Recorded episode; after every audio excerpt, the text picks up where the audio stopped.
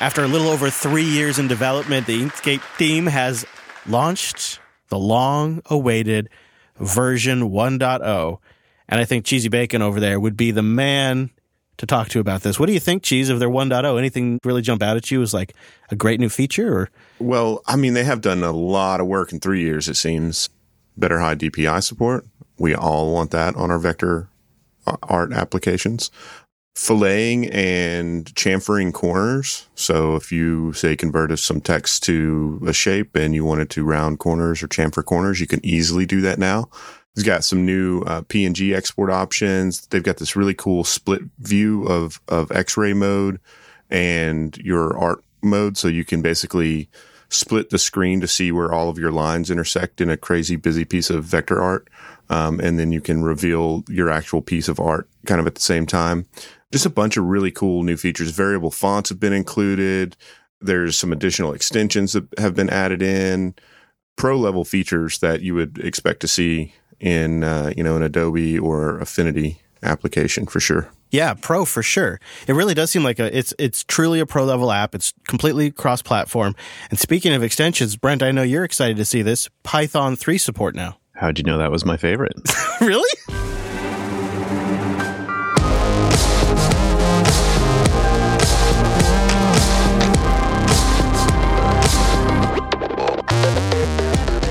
Friends, and welcome into 352 of your local Linux talk show. My name is Chris. My name is Wes. Oh, Fresh from the Woods episode right here for you all. It's a big show today.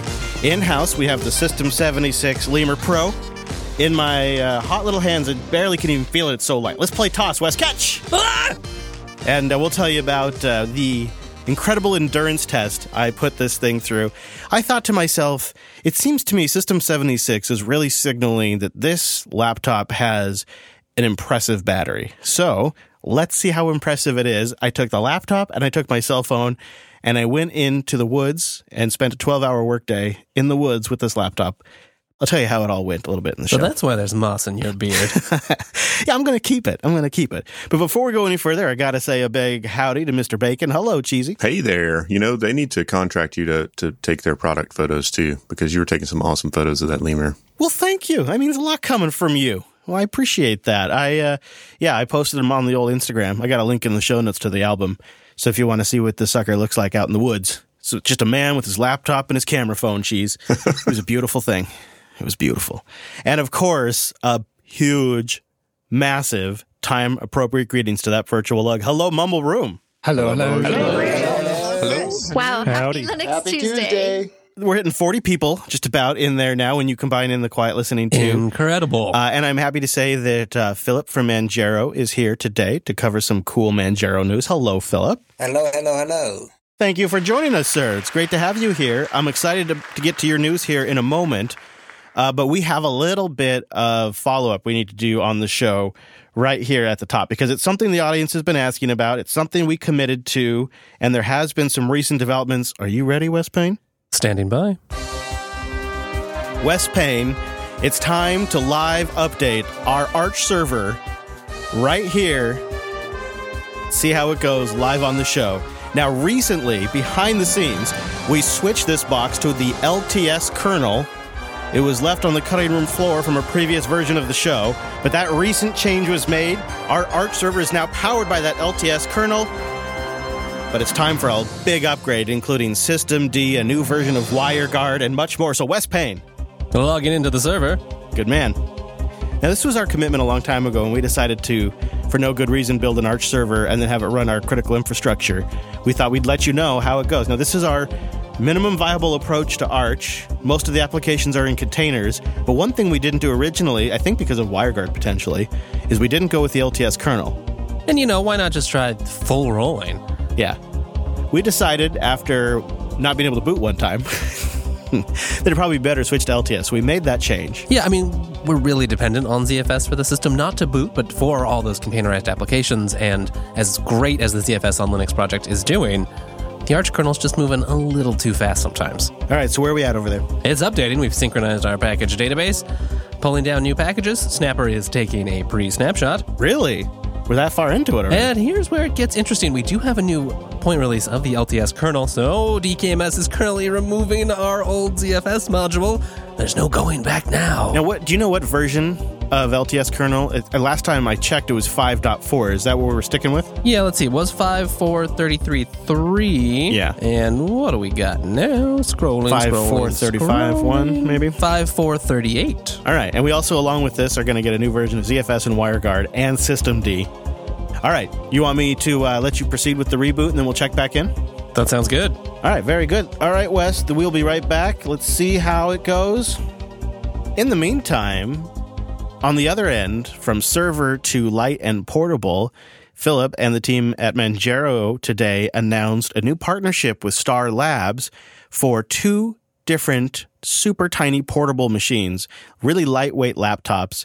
And uh, I I also noted too that there's a there's a 10% sale going on right now. The price is is unbelievably low uh, for both of them, Philip. This seems like um, more even not even more choice but like a more aggressive style of choice that the manjaro project is pursuing in this partnership Exactly, because uh, we found a new partner and it's uh, Star Labs, and they produce their own laptops. So it's no Clevo branding, something like that. So since 2018, they came around and said uh, just doing rebrands it doesn't work out. So we design it itself and uh, push it out there, and we are happy to be part of that. Let's start uh, with the details here so we have two laptops an 11 inch and a 13 inch the 11 inch starts at 424 us greenbacks and the 13 inch starts at 749 us greenbacks it's an aluminum anodized chassis the display is LED backlit on both of them using IPS technology. Both of them are 1080 displays. The 11 inch has a Pentium N2 uh, 4200, I think, uh, which I think works out to be a 1.1 gigahertz quad core, where the 13 inch has a slightly more powerful, well, noticeably more powerful i7 in it that works out to be 1.8 gigahertz quad core. Both of them are coming with a pretty good amount of storage, 240 gigabytes, 8 gigabytes of RAM in these suckers, and uh, Intel graphics 505 and 620 respectively. With USB C connectivity and charging, Ooh, I love yeah, that. Yeah, with all the typical like wireless um, things you would expect Bluetooth, Bluetooth. Wi Fi, uh, USB C video out. Seven hours of battery life on the 11 inch and seven hours of battery life on the 13 inch. The weight is super low too. These things are uh, 2.54 pounds and 2.65 pounds. Comes in the box with a USB C power adapter as well. You know, I've been thinking about maybe building a new desktop and having a light little to go laptop to support that. These seem perfect for this. So, what's the partnership look like here, Philip? Did you guys uh, work on having to customize the image for these laptops? Is it running stock Manjaro? What's that aspect of it like? Well, we partnered up, so uh, we had a meeting with uh, Sean from uh, Star Labs, and they actually wrote us several times. We had the, the Station X uh, in 2017, and Star Labs also wrote us, but we thought, hey, uh, a new uh, startup with no homepage is not a pretty deal. So we went for uh, Station X back then, and they kept on writing. And uh, now uh, this year we said, okay, we have time for them, and started did the meeting and. We connected right away, and uh, two days later, we had the laptops uh, can worked on and optimized everything from Manjaro. And uh, yesterday, we did this little Star Wars teaser. Uh, May the Force be with you. And today, we released uh, the news to the world. Yeah, that was great. I didn't expect to see it so soon, but it's fantastic to, to see the news out already. My question for you is this as a project, it seems like uh, you guys are jumping at the opportunity to work with hardware vendors to offer Manjaro systems preloaded. Do you have a sense that is a high demand from your community? And also, uh, like I note, uh, the recent efforts around the Rock Pro 64 chip and how Manjaro has become just exceptionally easy to deploy on the Pine 64 Rock Pro 64. And that again is kind of partnering in a sense with a hardware vendor. Is this, do you think, an area of importance for the project? Well, uh, Manjaro is a desktop Linux, and we try to get as much hardware out there. But uh, when we choose a hardware, it has to be a, a, a partner who can ship worldwide, which uh, Starlabs does. And they have also the possibilities to repair this stuff. So if you had a broken laptop from them, you can buy parts from them. So repairing is a huge demand from our end. And yes, uh, they're a cool bunch of guys, and uh, happy to work with them. Well, that's great. I mean, that's really nice to hear that it's been an easy partnership there. Do you have one of these guys kicking around yet? Yes, uh, we got uh, two devices from the 11 inch, the 13 inch we might get as well, and uh, there is a new plan for a 15.6 inch laptop, which is uh, not yet finalized, but uh, we will get uh, redesigns of everything, and the community and the Star Labs community uh, decided to have a little bit hardware upgrade and such, but uh, this will come maybe uh, late summer uh, to winter, so to the seasons, and uh, we might have even more laptops to go with them. I'm curious to know what your first impressions are and if you prefer the 11 or 13 inch. I fell in love with the 11 inch because it's uh, fanless and uh, long lasting and it comes in a little box. We have a sleeve, we have a skin protection. So they designed everything from the chassis to the internals and the power supply is also designed by them and it comes with uh, the small little uh, changes so you can plug it out uh, for each uh, system. If it's UK, if it's uh, European, or is it the States, you have the little small adapters with you. You simply plug them out and plug them in and uh, go with it independently. And it's USB C uh, charging in both ends. You can even uh, charge your laptop. So one connection to rule them all. I really love that it's fanless. That's exciting. And you know, like you were saying, Wes, you have a you have a desktop system, and then you take this 11 inch with you. It is at this price point cheaper than an iPad with a keyboard. Wow. And it runs Linux and it runs Manjaro Linux. So you have the entire Pacman software library repository. That'll be to really you. easy to get my WireGuard VPN up back home. Perfect.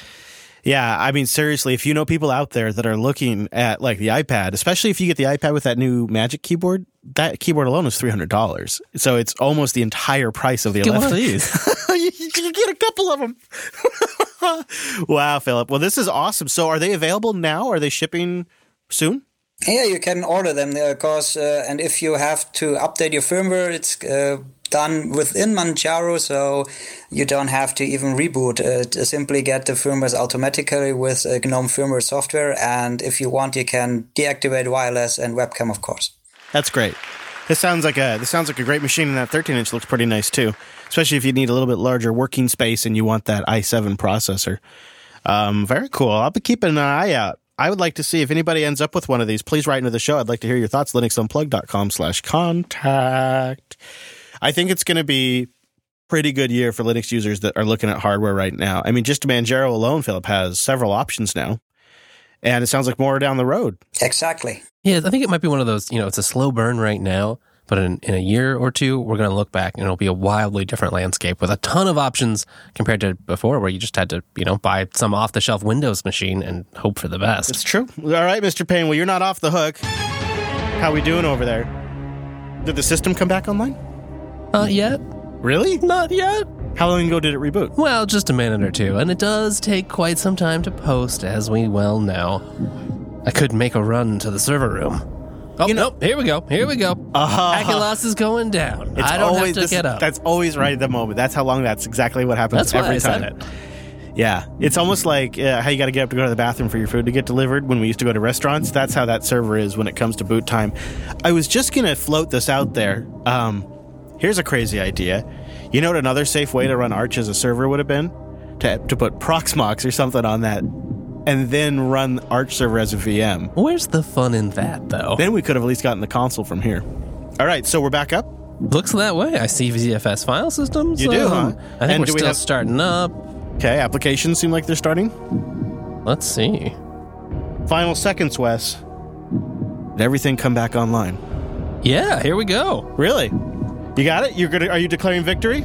I am declaring victory. We've got the new System D, new kernel, continuing to work with ZFS and WireGuard. Congratulations, sir. That is, I think, longer than I expected it to last at this point. I think we have crossed that threshold. What I'm really happy about too is that, you know, well, we've got rid of the DKMS for WireGuard, which is great, but we still have that for ZFS and we will for the foreseeable future. It just keeps working. We haven't run into a, a problem where we had to go futz with getting the ZFS systems remounting, cleaning up all the stuff that gets kind of broken when that happens. It's just rock solid. I'm still loving it. Lean, mean, and when you do the updates, it's not hundreds of packages. It's 15 at most, maybe. Yeah. It's it's pretty light. You know, I will also say we've been um, we switched it up. We've been using the Yay uh, AUR helper uh, written in Go, and that's been really a dream. It's just fast, works well, it's easy to update, and hasn't broken yet. Yeah, I'm using that on my Manjaro workstation too. And um, then I get all of the AUR updates done at the same time. I like it. And it's actually really good too. The other thing it's really smart about is it realizes that sometimes there's AUR apps you want to skip. And so right before it does all the AUR updates, it asks you, would you like to skip any of these? And you, and it gives each one a, number value and you enter that number value. It can be several with commas and then it'll skip those packages, which is nice because I have a couple of things that do take quite a while to build that I don't need. Just, I don't need that right now. I'll do it later. Yep. And so that I like that about it as well. I'm wondering, Cheese, did you see that the Raspberry Pi Foundation has released a high quality camera? And the kind of special thing about it is it has a standard camera mount as well. Did you see this sucker? I, you know, I didn't. It was kind of like Christmas whenever I opened up the dock and I started looking and I saw it and I was like, this is really freaking awesome. Um, the fact that, yeah, you can uh, add Type C and CS mount lenses on it. It's 12.3 megapixel Sony sensor, which is half that of my uh, mirrorless Sony camera, which is a 24 megapixel sensor. So I would imagine, you know, this would this would make for a great project where you're wanting to hook the Pi up, you know, to to a camera for I don't know, security system or something like that. That's what I was thinking. And you can also output raw, which is great.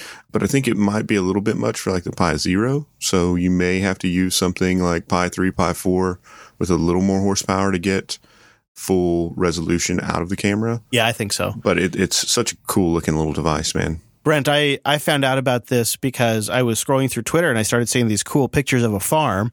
And then I clicked on the thread and realized that they had a, a, tri- several tripod setup where they had this with a big lens mounted on a tripod, and then the tripod next to it, they had essentially a Raspberry Pi in an enclosure with a screen and a keyboard, and they were taking pictures, kind of using like a desktop UI on the computer.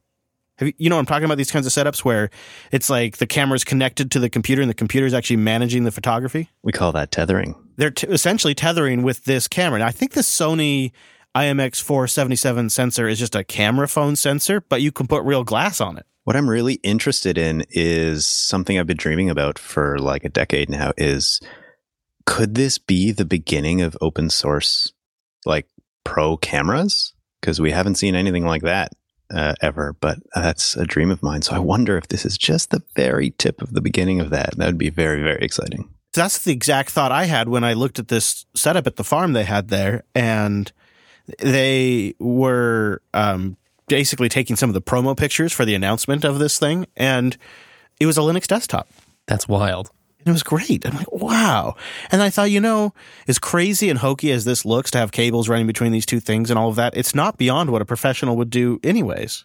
No, I know a bunch of people who they, they're tethering 100% of the time just because of what the computer can offer uh, above and beyond, you know, a, a camera device. So it's not not unheard of by any means. It's very exciting especially in a static setup at a studio environment mm-hmm. where you're taking portraits of people and whatnot, I could see that'd be really, really useful. And it's a reasonable price. It's 50 bucks. wow.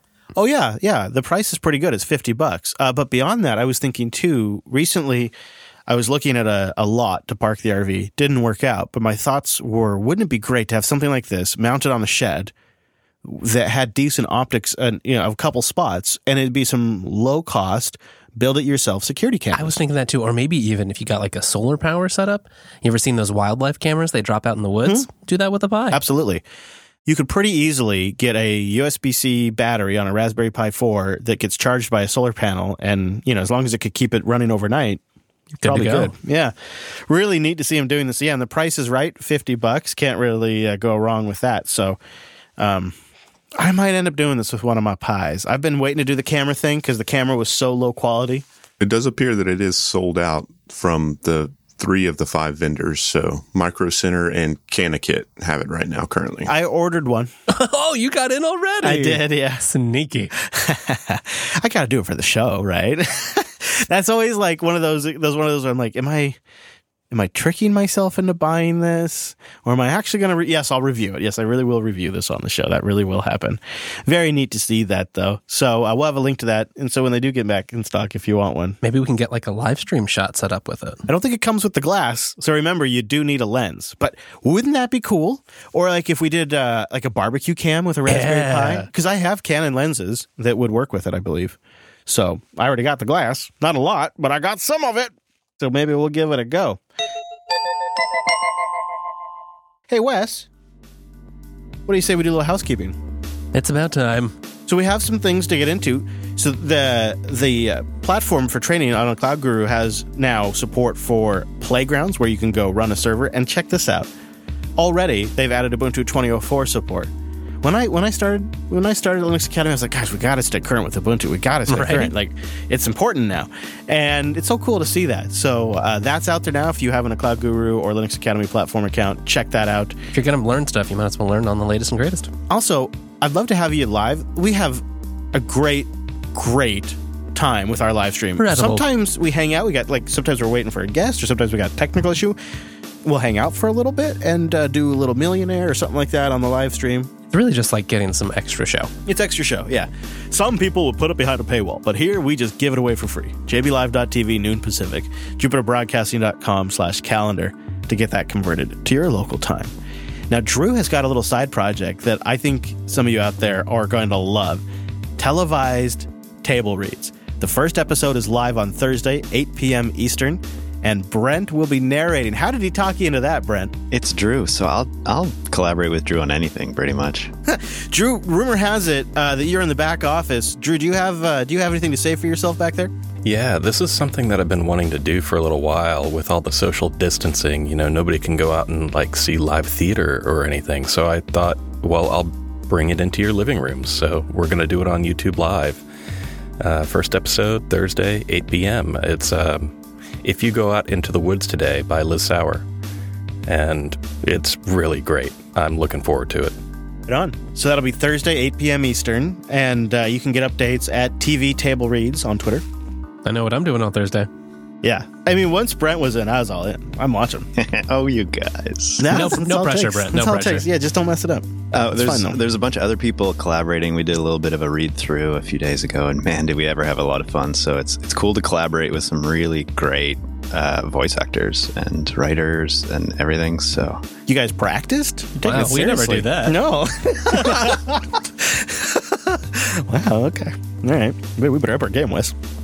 Well, this Sunday, like every Sunday, there was a Luplug. You hear us talk about our Mumble Room and our live stream, but I know it's the weekday, so it doesn't work for everybody. We do get together every Sunday, same bat time, just a different bat day at noon Pacific. Same Mumble Room setup, so it's a good chance to get Mumble rocking, get your audio dialed in. And then if you ever could join us during the week, you already have it set to go. But if not, we're getting together every single Sunday. Man, did we get into a lot last Sunday.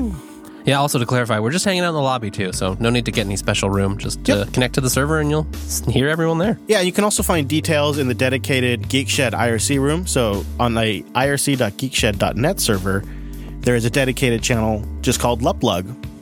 You go in there and uh, do that. Also, shout out to Colonel during the lug.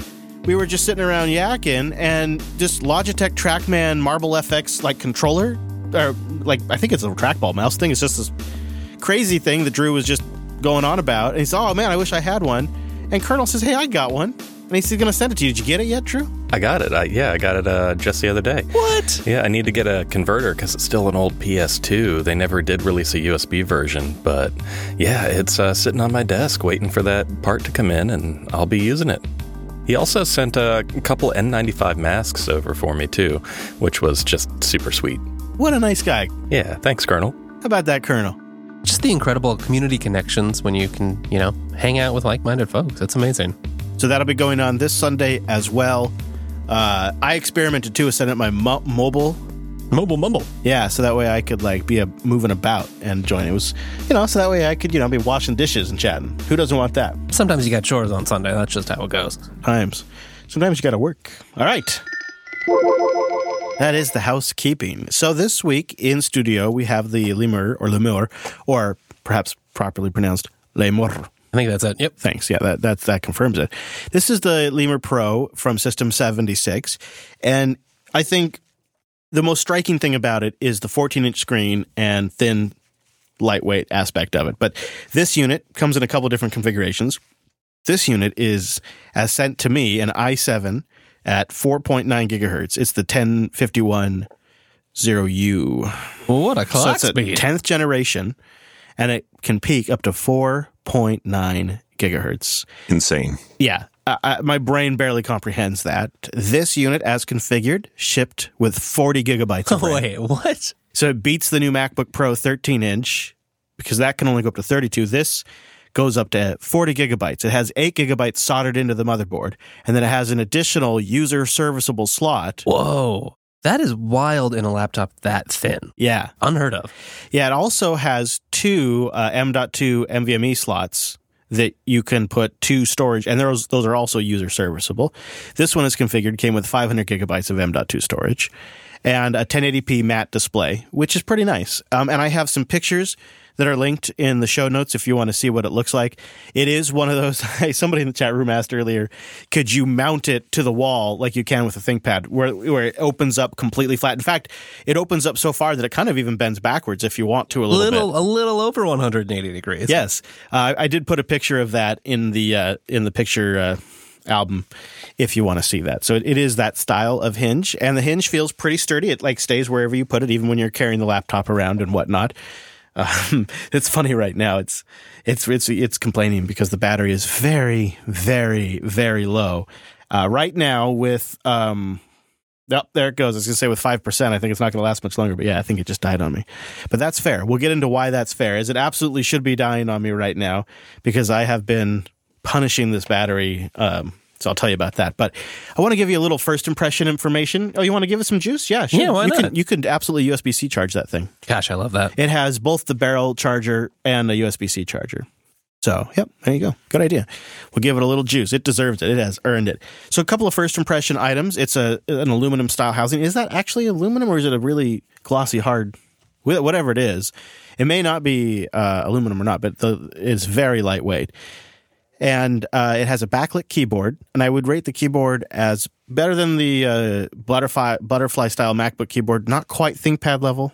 It's in between. Usable. Yeah, definitely usable. Actually, on day four, my spacebar started to stick a little bit, but I just sort of rapidly Rapid fire. bang that sucker for a little bit and uh, did the right thing and just hit on it for a bit and it fixed it. Uh, the 720p webcam's mostly fine. It's all right. Uh, people specifically wrote in a few questions, so I'm addressing those right now. Like Eddie wrote in, he said, I'm curious to hear your folks' opinion on the speaker quality of the Lemur Pro. Um, I had a previous generation, and my expectations for built in laptops speakers aren't high, but they were underwhelming at best. I wonder if any attention was given in the new Lemur Pro. What's your impression of it? You and I both listened to it. What's your take on the speakers? Not as bad as I expected, honestly. I mean, um, I think better than the ThinkPad that I've got right here. By, I'd say by a titch. Yeah, not not amazing. It's not a MacBook quality speaker or anything like that, but it was listenable. It's probably just a titch better than ThinkPad, and the ThinkPads are barely listenable. And Right. this is you're definitely going to hear the video you're watching. You'll be able to make out the vocals just fine. It has two down firing speakers on the side, so if you have it on a hard surface, it sounds a little bit better. Versus if you if you have it in your lap, it's a little bit harder to understand because the speakers are down firing. So that's one thing to consider if you care a lot about that. It you know, but it does have a headphone jack, so you you could go that route. Uh, like I said, USB C. It does uh, USB 3.1. It has power delivery support, display port support, but no Thunderbolt support. Aww. Yeah, yeah, and not too uncommon, I think, in this form factor. I would love to see it though, because then you could eGPU this sucker, and that would be really, really nice. A couple other things that are you'll notice after more than maybe this is your second or third impression after you've been using it for a bit. System 76 advertises that this thing uses their open firmware in it. And um, practically speaking, I think the biggest way you notice that is unbelievable boot time. It resumes from sleep freaky fast. It boots at warp speed. I don't know how to describe it. Like you power it on. Actually, this is how this is how fast it boots.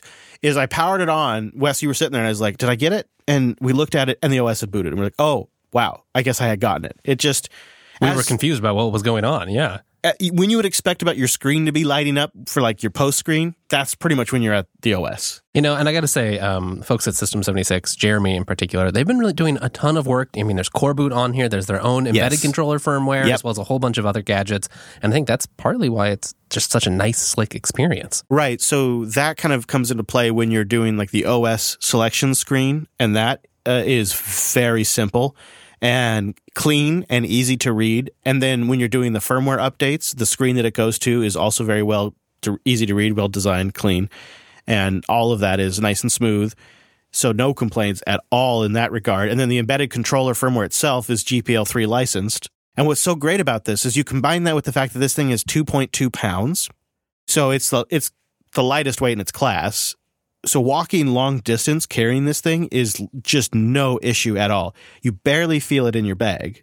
And you combine that with the super fast on aspect of it, it pretty much checks all the box that like a tablet would check too because it's fast on, it's lightweight, it has a good keyboard. It's really something. You know, also nice when uh, all these customizations is the Intel management engine has been disabled. And that's a nice little plus that you don't get from most laptop manufacturers. I think too, uh, the other kind of still hard to get these days is the user serviceable aspect of this thing. Right. There is 12 screws you remove from the bottom panel of this laptop. You can service the drives, you can service the CPU fan, you can ser- you could you can easily install. In fact, there's even a guide on System 76 support website on how to refresh the thermal paste if you live in an area where maybe that might be necessary. Wow. And then, of course, the storage and the RAM and all that is very accessible. So let's talk about heat for a moment. There is the benchmark side to this, and then there is the practical day to day use of it, which I did a lot extensively.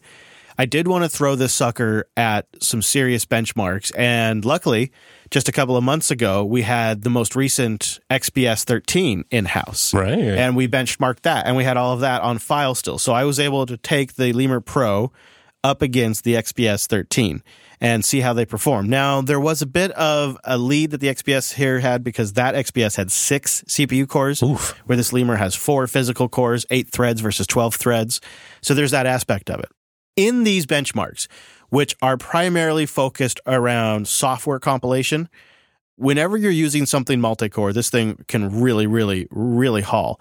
However, when you're using something that seems to peg a single core and peg it as hard as possible, it does tend to tap out at around 2.8 gigahertz after about 15 minutes of full-fledged, complete hard out running.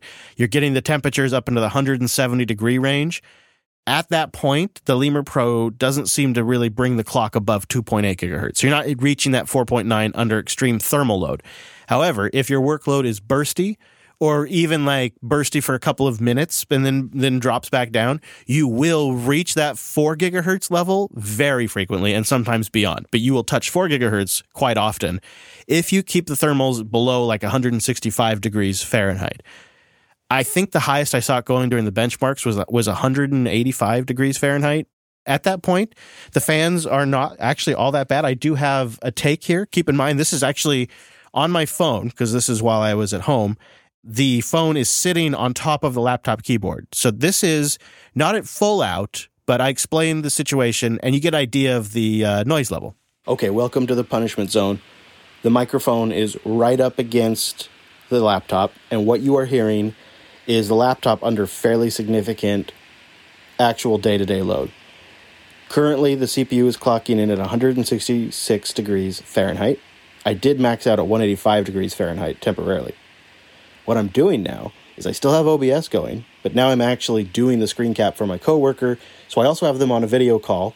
I'm capturing my camera and I'm capturing a terminal window with a video loop playing behind it, a 4K video loop, I might add, and it's a 1080p canvas. I'm sending that to my coworker, and I'm also monitoring that video in my own VLC window. There's a lot happening while the video conference is going, while OBS is recording all of this to disk as a X264 file. So what I'm witnessing here and this bears out in the benchmarks too, is the laptop really walks the line between fan noise and thermal throttling. So it will gently thermal throttle constantly around this range to keep the CPUs around this temperature. I can push it and it will let me go further, but if possible, the laptop, the firmware, and the CPU all working together, try to keep the thermals and the fan noise around here. So this is about as loud as this thing gets during real life punishing use. If you don't push your laptop this hard, you won't even hear this. It stays completely silent. So that was my using it impressions of it, and I thought that was extremely reasonable because I, I, you know, like I said, it's it's on the keyboard, so when you remove your head further up, it's it's even quieter. Uh, and Jeremy, since you've been able to join us now, I'm curious on how that firmware is is walking that line because right as I received the unit, there was a firmware update that seemed to kind of adjust that curve a little bit. We wanted to maximize the wattage that we could get out of the CPU. What we're looking at is not frequency, but wattage, and the reason for that is uh, when you're doing multi-core labor, the frequency is much lower, but the wattage is much higher. So if you have a something that only uses one core, you can get up to that 4.9 megahertz, uh, gigahertz, sorry, and you can stay there for a very long time and never hit thermal throttling. But of course, if you're at a much um, if you're at a multi-core workload, you can't get that high in frequency before you start to hit power limitations and thermal limitations. So we try to keep the CPU indefinitely around 20 watts. Uh, these CPUs are, are typically supposed to be at 15 watts. I kind of missed the comparison with the XPS 15, but I believe that they're setting their uh, power limits at 25 watts for short, ter- short term and 15 watts for long term. Oh, okay. Ours is set at 30 watts uh, or 35 watts and uh, 20 watts. So we have a, a much higher boost when we're doing a short workload and much higher thermal output uh, when you're doing a long term workload. And then on the fan side, we want to keep the CPU around 88 degrees. Uh, that makes the skin temperature uh, reasonably comfortable. Uh, we don't want to burn people, but we want to get as high as possible while maintaining a skin temperature that's tolerable. So what we did is set the thermal throttling at 88 degrees, uh, and we were able to run with the fan speed that we use as the maximum fan speed indefinitely at 20 watts thermal output. It can actually go up to around 22 watts uh, indefinitely. So the first fan curve we released was uh, basically the same fan curve, but boosted a lot higher, so it would reach 100% fan speed. And that fan is a very powerful fan, very high RPM fan. We don't need to utilize its entire range uh, to to remain performant. You'd be able to push the thing up to 25 watts, but then the skin temperature gets so high and um, the noise gets so high that it, it doesn't really make a lot of sense. So we found a nice balance, having the fan max out around 60% RPM having the CPU throttle at around 88 degrees and having the power limit set at about 20 watts. That ended up being a really good balance. I, I have to agree because in my benchmark testing, you know, I could really see that kind of that that balance happening. But in my actual day to day, actual fairly aggressive workload, where uh, I was really trying to see what it could do, but I wasn't trying to artificially push it. It really did a good job of walking that line to the point of where most of the time I could never even hear the fans. And cheesy to that point, I think you had a question about sort of how the thermals were monitored during the design of this thing. At the Superfan event last year, you guys had just built the isolation booth so you could measure the Thelio uh, fan speeds and the new fan curves. Did you put the new Lemur in that same isolation booth to measure those fan speeds and noises? We did a few times, but the final fan curve was not developed there because, um, well, all of us all of us are in our own isolation right now due to coronavirus. So of course, yeah, right. the situation is, um, yeah, we we brought we brought the decibel meter. I have very quiet spaces here in my house too, um, and we have hardware spread amongst us. So we were able to achieve the same if, the same effect without using the completely sound isolated booth. Colonel, you have a bit of a theoretical question regarding the firmware and those fan curve thresholds. Yeah, so if you guys are running a custom firmware, would you be able to expose those thermal thresholds and the fan curve algorithms to the users and make those user configurable, maybe by going into the UEFI somehow? Absolutely. Uh, right now, the the configuration is completely hard coded, but I I would expect to be able to dynamically set those as part of the System 76 power daemon. And we already do that on our Thelio line for the fan curve. It's set in user space. But the um, the important thing for me with OpenEC was that it would work regardless of the user space or kernel running on the machine. So the Lemur Pro, the firmware design, uh, and the EC firmware, uh, both of those are designed to be as driverless as possible. So you install, for example, on some of our other laptops, you'd need to have System 76 software installed in user space to get 100% hardware support uh, for things like keyboard backlight or the airplane mode button.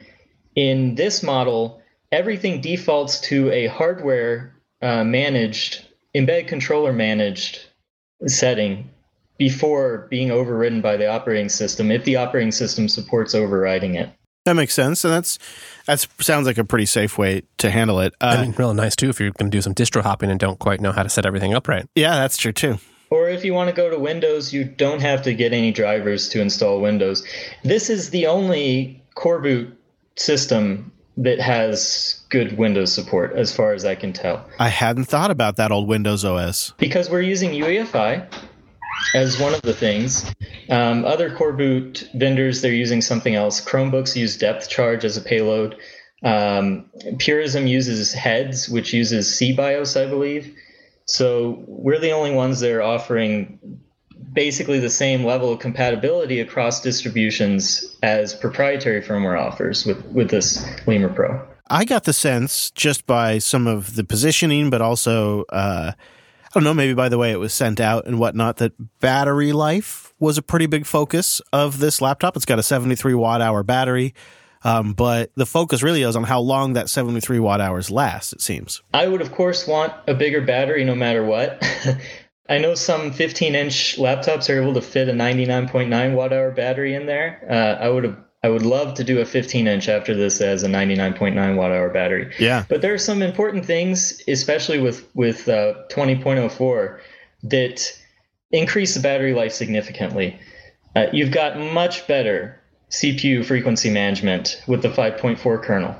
And you may notice that if you move between 1910 and 2004, or move between any older distribution with an older kernel than 5.4, you'll get much longer battery life on the 5.4 kernel. Also, we've done optimizations on the embedded controller side to improve power usage um, just at a platform level. Well, it really all kind of comes together. You know, how often do you get a machine like this, you know, just to try out? I mean, I have to send it back, but you know, you know, like it's a great opportunity. So I thought, well, let's really see what I can do with this. Kind of a shaggy dog story here, but I'm a member of this program called Harvest Host, where you can you can take your RV and you can stay on on land at wineries and breweries and golf courses and farms. And we found this local farm in the foothills of the North Cascades of Washington, and it's got 580 acres of forest. Ooh, beautiful. So we took the RV out there. There's but there's no electricity. There's no hookups. It's all off grid. There is cellular signal, but it was a no power situation. Every watt counts. And I had the lemur with me as my weapon of choice because I needed to just get as much battery power as possible. And they have built like these log seats and workspaces. So I grabbed the lemur and I headed out into the forest for an entire workday with just my phone and the laptop. I'm not kidding you. And I recorded a couple of thoughts. The audio is not incredible because I just had my phone with me. Um, but I wanted to capture stuff as I was experiencing it on, on a laptop where every minute of battery life mattered. And I had some complicated work to do that day. I have arrived at my working spot for the day. I think this is probably about as far away as I could get from Lady Jupes and still have decent Wi Fi performance. So I'm 100% battery right now. I kept it charged all night, and we'll kick off the Electron apps, the infamous Electron apps, and see how they do on the old battery life. I realized I sort of scheduled my day around meals. You probably knew that about me already. Yeah. But as I recorded this, I started just after I ate breakfast, and then lunchtime, it was, you know, time for a break and time to get down to some more complicated tasks. Well, I have to say, I'm impressed. It's midday right now, just after lunch. And I left the screen on over lunch at my outdoor workspace. I'm perched on a log and I thought, you know, I need to do a screen cap. So I'll set up OBS and then go have a sandwich and come back. And I have the webcam going with screen cap of my terminal and a background video looping. And the CPU right now is at 135 degrees Fahrenheit, which is not bad. I've seen it get a lot higher than that. And uh, I literally have my recorder right next to the laptop. It's closer to the laptop than it is my face, and it's totally silent. I thought I'd come back and hear these fans just blasting on this thing. But what's also really impressive is the battery life is at 64%. It's estimating 3 hours and 59 minutes left. I also figured that OBS, now it wasn't recording, but it was just sitting there capturing nothing, burning CPU and GPU cycles, but no, seems quite fine. In fact, OBS is only using 10% of the CPU. So I I am very impressed with the battery life. Uh, this is what I would expect from, I'm not even joking, maybe an ARM Chromebook, but this is a full fledged Linux box with OBS. So I just was sitting out here and, like, you know, I need to do something for a coworker. Let me do a screen cap. At first, when I started setting up, I thought, well, I'll probably get a few hours, especially once I start launching OBS, because I hadn't even installed it yet. So I had to like download the packages. But then once I got the packages installed, I'm like, well, I could tether from my phone. So I moved a little bit further away each time. And I kind of felt like towards the end of it, like I was challenging, my, challenging myself to drain it down because the little estimator changes sort of in real time depending on what your workload is. So I ran Netdata in the background to kind of, kind of capture the battery life on a longer term graph. Nice. And there, one of the things I noticed is that it has a very predictable discharge rate. Like it seems very consistent. Like you could really kind of rely on it kind of consistency. And so then I felt safe. I mean, I know that sounds silly, but I felt safe to like, I grabbed the laptop and I just carried it. I didn't have a bag with me at the time because it's super light. And I went on for like a mile hike with the laptop and set up and kept working. It did it. It it it made it three meals. Uh, it's just about dinner time. It's just after 6 p.m. And I walked down to the river because I thought I'd finish off my day, which is about a 10 minute walk from the campground. And that is that was my moment of confidence when I realized I, I could walk 10 minutes away and I, I'll be fine. And sure enough, 30% left now with an average CPU load for the last um, hour, around 20%. Thank you, Chrome. Um, and it says I have two hours and nine minutes left with 30% power. So, when I've looked at the different aspects of this laptop, the battery definitely is one of the standout top performing features. I, I seem to recall many System 76 reviews where we said it's a great laptop if it could just have a little more battery life. Well, I think they took all the times we asked for that and they put it all into this one laptop. It's truly exceptional here. Um, I don't need to keep working, but I absolutely could. And what's impressive about this is certainly there were times where it was a light load, it was email and chat, but there were also times where it was pretty consistent OBS screen capture and recording and a video chat.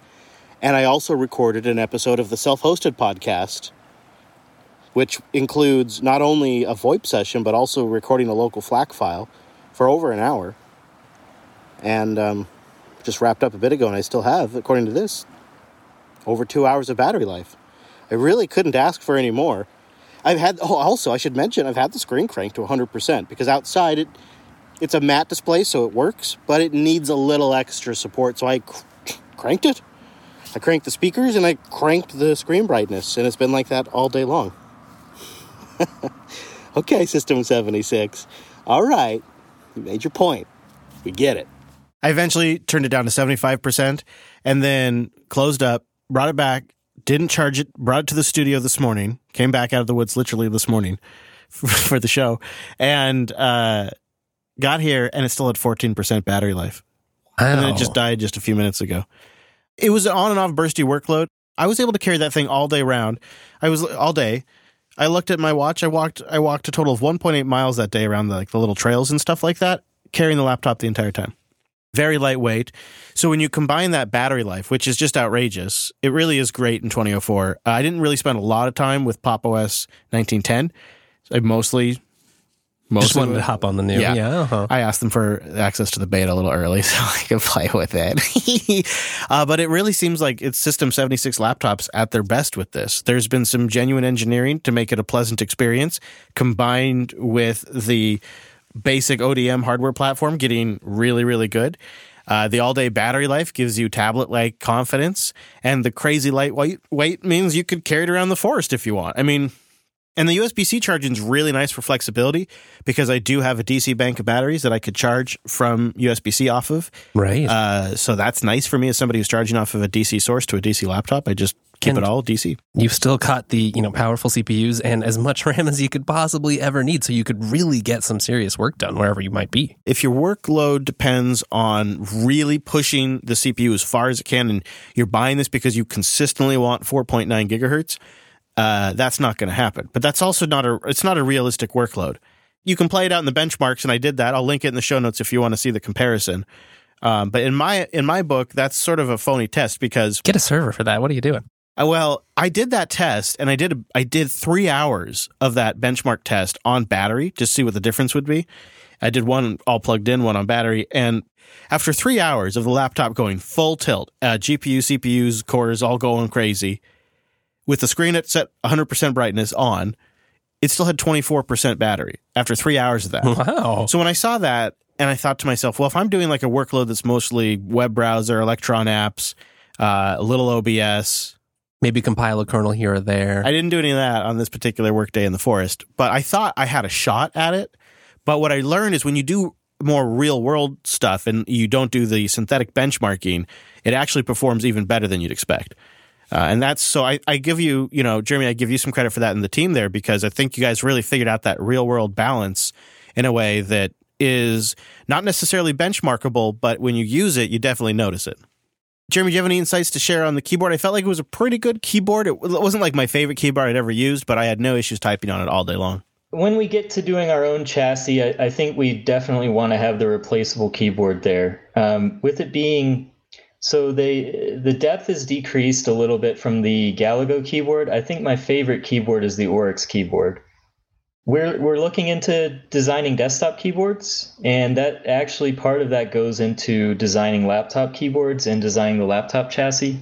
Looking into some some innovative ways to do layout and do reprogrammability and hopefully hopefully we come up with something better because I don't think I've ever met a laptop keyboard that I've I've really been attracted to. Anytime I'm at a desk, I want to I want to hook up an external keyboard to it. Any laptop I've ever had. Doesn't matter if it's a ThinkPad X220. I, I just don't believe that there's ever been a laptop keyboard that's really been comfortable to work on for an entire day if you're doing stuff like I do programming. Well, you know what I think? I think that's just the kind of thing I want to hear a guy who's working on replacing a keyboard say. Because Absolutely. I agree, they, none of them are as good as they could be. Uh, I think the uh, my T480 gets there close, but uh, if I'm if I'm being honest with you, I'd still take a, a full size desktop keyboard. Right. I mean, day. once you pop over to the mechanical keyboard, you're just Yeah, you're just too spoiled. yeah, I can compare though the lemurs. The lemur's pretty good. Um, compare it to the XPS 13. I actually have one of those from before I started working at System 76, and it's it's way better than the XPS 13s. And of course, it blows the the MacBook 2018 out of the water. Oh, I don't know. I haven't oh. tried their Magic keyboard, but I'm pretty sure Magic. Yeah. You can't just throw the Magic adjective onto something that you were selling in 2010. Decide not to sell because it was too expensive and too thick. Pretty sure that's exactly how it works. I think you just nailed it, and uh, I agree. It was a great experience, and um, I think it's easy to say, okay, yeah, that's not so crazy. You know, the Surface Book could get X, Y, Z, or the MacBook Air can get this, but this is a fully integrated Linux solution from the vendor OS and the firmware that obviously was relevant, and I received frequent. I was pretty close after I received the device uh, to the nice firmware boot experience where you're choosing a boot device to the choices that were made in the fan curves and the thermal curves uh, to just the selections in the uh, brighter screen and some of those aspects plus the the nice slick system 76 and carved logo, which looks extremely nice. Uh, all of that kind of comes together with the updates in 2004, with the improvements in Pop OS, which we'll talk about next week, all kind of lands to make something that is, in the past, I think, unachievable for Linux users. And now I think it's close to almost being what we should expect. At the same time, it's actually here in a real package that you can buy today. And this is one of those things where you can get this thing you can charge it with USB C. That's remarkable. You can hook it up to a, a monitor that, that, does power pass through and essentially have a complete dock like experience Ooh, nice. with this laptop. And uh, it'll stay quiet when you're on your conference calls. It's got a micro SD card slot in there. So when you want to download your photos, it's not a big, huge hassle. And um, I'm really impressed because as someone who's been buying these types of laptops over the years, you know, trying to run Linux on them, or either because they came loaded that way or I loaded on there myself, I don't think I've ever had a, an experience quite this smooth. Uh, and I, for a bit, you know, jumped around. I put I put uh, vanilla Ubuntu 2004 on this, ran perfectly fine. And then uh, when uh, I got my hands on uh, Pop OS 2004, switched over to that. And of course, that was super smooth. The recovery environment's nice. The setup is super slick. Pop Shop and all of that we'll talk about next week is in there too. And it all comes together in quite the package. Like never before seen. And I actually legitimately mean that really it seems like quite a balance. You know, there's been there's been a lot of thought on System 76 side to where this machine fits and what it's good for. And it's nice to have something that answers that all day work battery life. I mean, like I said, I put it in the bag, showed up here at the studio, still had like 14% battery, and I just don't understand how that's practical. It just seems ridiculous especially with 40 gigs of RAM in that sucker, of DDR4 RAM. Also, really nice to have. I don't know about everyone else, but sometimes you leave your house and you realize you didn't grab your charger. Oh, that never happens to you, Wes. well, all right. Uh, do check out the pictures in the show notes because it's also it's a nice looking machine as well. Can be a bit of a fingerprint magnet, but I just wipe it down. Took the pictures and wiped it down, and it's not so bad. Could also be that I'm a little messy. A tip came in from Mike on audio recorder. He says, uh, regarding the conversation about recording different audio sources on your PC in episode 350, you mentioned there's a GUI tool for the Mac. He says, Are you aware of Audio Recorder for Linux? It's uh, on Launchpad. He says, It offers the capabilities you discussed, and it also allows for user defined audio sources. For example, you can select both the Spotify app and your mic input if you would like to record your own karaoke session. I mean, assuming that's your thing. We did know, actually. But only just recently. We'd been talking a little bit behind the scenes. Obviously, the team is, uh, we're all audio geeks over here and always looking for easier ways to grab clips and just quickly record audio when you don't want to get a full DAW out of the box and set up.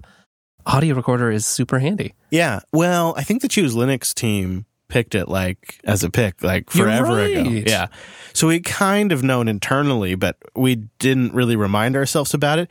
But what I have been finding that really works well for me is it's a I can't remember the command now, but it's it's an FFmpeg command I think that Yeah. takes an input audio device Yeah, you can just choose the pulse device. hmm and then you just tell it to encode to FLAC or whatever you want, and it just it's a single command line, and I like that just because it's super fast. And thankfully, on that system, my audio devices don't change numbers, so it's always audio device two. I think audio device one is the HDMI output on my video card. Of course it is. Uh huh.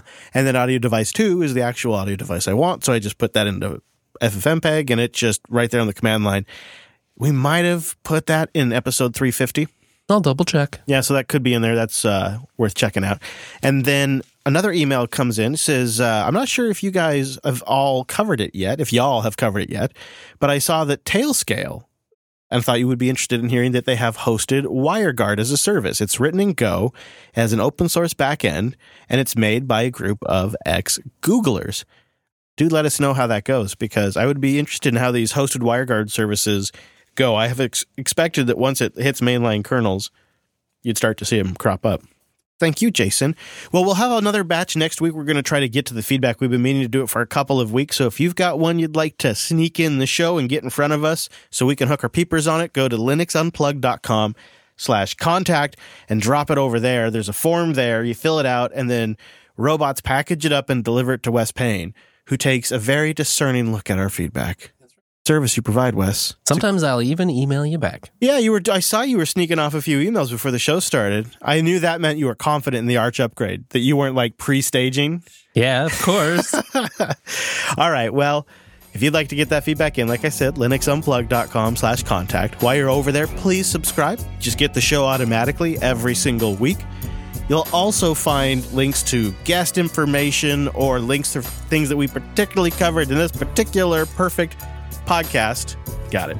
At linuxunplug.com slash 352. I was going for the triple P there. Pretty proud of that. Pretty proud of that.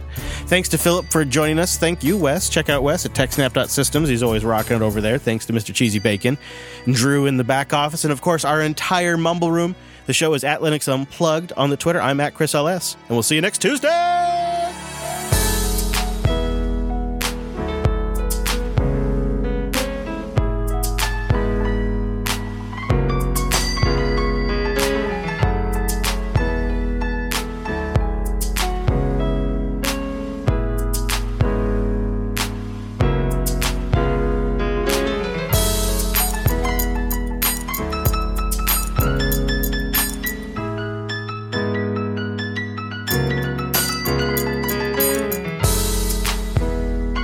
Before the post show proceeds, I, I believe we have a back office correction, real time back office correction from Drew in the control booth. Uh, Drew, pipe in from the control booth, and uh, could you update us on the mistake made at the end of the show there? Yeah, so audio recorder appears to be something different than sound recorder. Damn it. We had covered sound recorder in Choose Linux, which is a GNOME project. Flipping the table over here. Yeah, yeah. Audio recorder looks pretty cool though. Okay. All right. So those are two different apps to do a similar job. That's amazing. So sound recorder is the one you guys covered, and audio recorder is the one that Mike wrote in about. All right. So it sounds like we have something else to check out. Very cool. All right. Thank you, sir. Uh, did the Mumble Room have any topics that didn't make it into the main show that we wanted to cover in the post show before we get out of here? Can I talk about my gnome frustrations? Yeah, I'll, I, I want to hear about a gnome frustration. I got gnome frustrations. Got this brand new video card, 5700 XT. Should should be able to work no problem because it's AMD. Until GNOME 336 comes out. What I'm dealing with is that if I'm using GNOME 336 on any distribution besides Fedora, my system has this issue with intermittent freezing. And I, I've isolated it to GNOME because I have the problem on Arch, I had the problem on Ubuntu, and I have the same problem on Debian Unstable. So would the Fedora difference then be that Fedora is just using Wayland?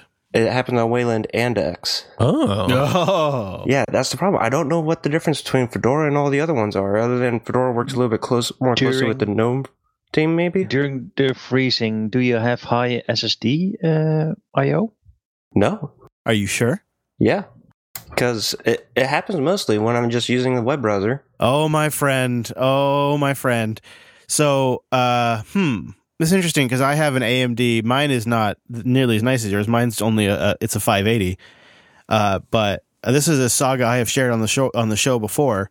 So if you think about it, it, it kind of makes sense. But I ended up doing a lot of reading, got some few pointers from the audience who've also run into the same issue. And what it kind of came down to is there is a IO contention issue when both your disk is getting some access and your GPU is working at the same time. There is, for some of us, a lag effect that happens where it's like your entire system locks. It's, sometimes it just manifests as your mouse getting jumpy. Sometimes it's a full system lock. And if you're using a browser like Firefox or Chrome, they're rendering on the GPU and then they're writing the cache to your disk. And it seems to be as pathetic as this sounds because mind you, I'm doing this I'm doing this on a system with multiple NVMe drives and SSDs. Everything is fast as hell, 12 cores, 64 gigs of RAM, AMD 580 graphics, and I'm getting these freezes, lockups, and stutters. And what I did is I got the profile, what's it called, Wes? The profile service daemon, I think. Profile sync daemon. Thank you. Profile sync daemon. And what that does, as ridiculous as this sounds, is it syncs and then tricks your browser into using your cache out of RAM, which not only makes your browser noticeably faster, even on a fast system, but it removes that disk IO aspect and it solved my lag issue. And so now I run my browser cache out of RAM. So that way I don't have this problem. It's only on that one system. I do not have the problem on any of my other Linux boxes, but I absolutely have it on that one to the point where I nearly just went back to 1604 because it it does not happen in the Ubuntu kernel. You could test this on your system, but in the kernel in Ubuntu 1604, it does not happen. Like the older kernel, something's different. It is something that uh, started happening in like the 5 series kernel going forward. Minimac actually done a challenge of changing over to using the Profile Sync daemon uh, just this week, just to see what it would run like. What do you think? I was ta- listening to his last week uh, talk about it, and literally during the show, using Manjaro, I slapped it in in five minutes up and running. Haven't haven't done anything. It worked beautifully. Now I use the overlay FS as well, so that you know to minimize um, memory and to give the higher sync rate. Um, it's worked perfect for me, but I think Mini Mech has, has an issue. But what I was wondering for uh, that guy who's having this issue is, is could you run um, like Netdata and then you could see like even a couple of seconds after the freeze, you could look at your Netdata and see like where your bottlenecks are. I tried that just to mention it, and you may get some insights. I was actually going to suggest that that too, Mullet. So that's a really good idea. Uh, but what I noticed was, I think, just a big gap in the data during that time. You do experience the same problem. If all of a sudden, all of a sudden, I had the feeling that my browser was freezing, and I didn't have that before. Normally, I have my browser cache just in tmpfs, and that worked pretty good. So I saw no real speed increase by changing to PSD now. But what I realized all of a sudden, I had a web page I was uh, visiting. All of a sudden, I had that page freezing. I was not able to to click the links or anything, and then all of a sudden it came back. And, and did Profile Sync Daemon solve that or not? I guess uh, the Shemullet uses other settings. Uh, the Shemullet uses it in overlay mode, how we told that. So I probably have to dig the settings and, and switch to that too. I didn't see. So for me, I did not have to use it with overlay FS. I think it is probably better longer term. I probably should look back at doing that. But well, I didn't have to use it. It's just when reading through it, it said that it speeds up the sync, it makes it more slightly more reliable, faster, and it uses less memory. So I mean, it was win win. Why wouldn't I use it? Yeah, I I I, sh- I think I'll probably circle back, as they say in business terms, and uh, double down on that initiative going forward. But right now, uh, my go to browser strategy includes just the basic setup I'll have to revisit that decision. Profile Synergy Daemon.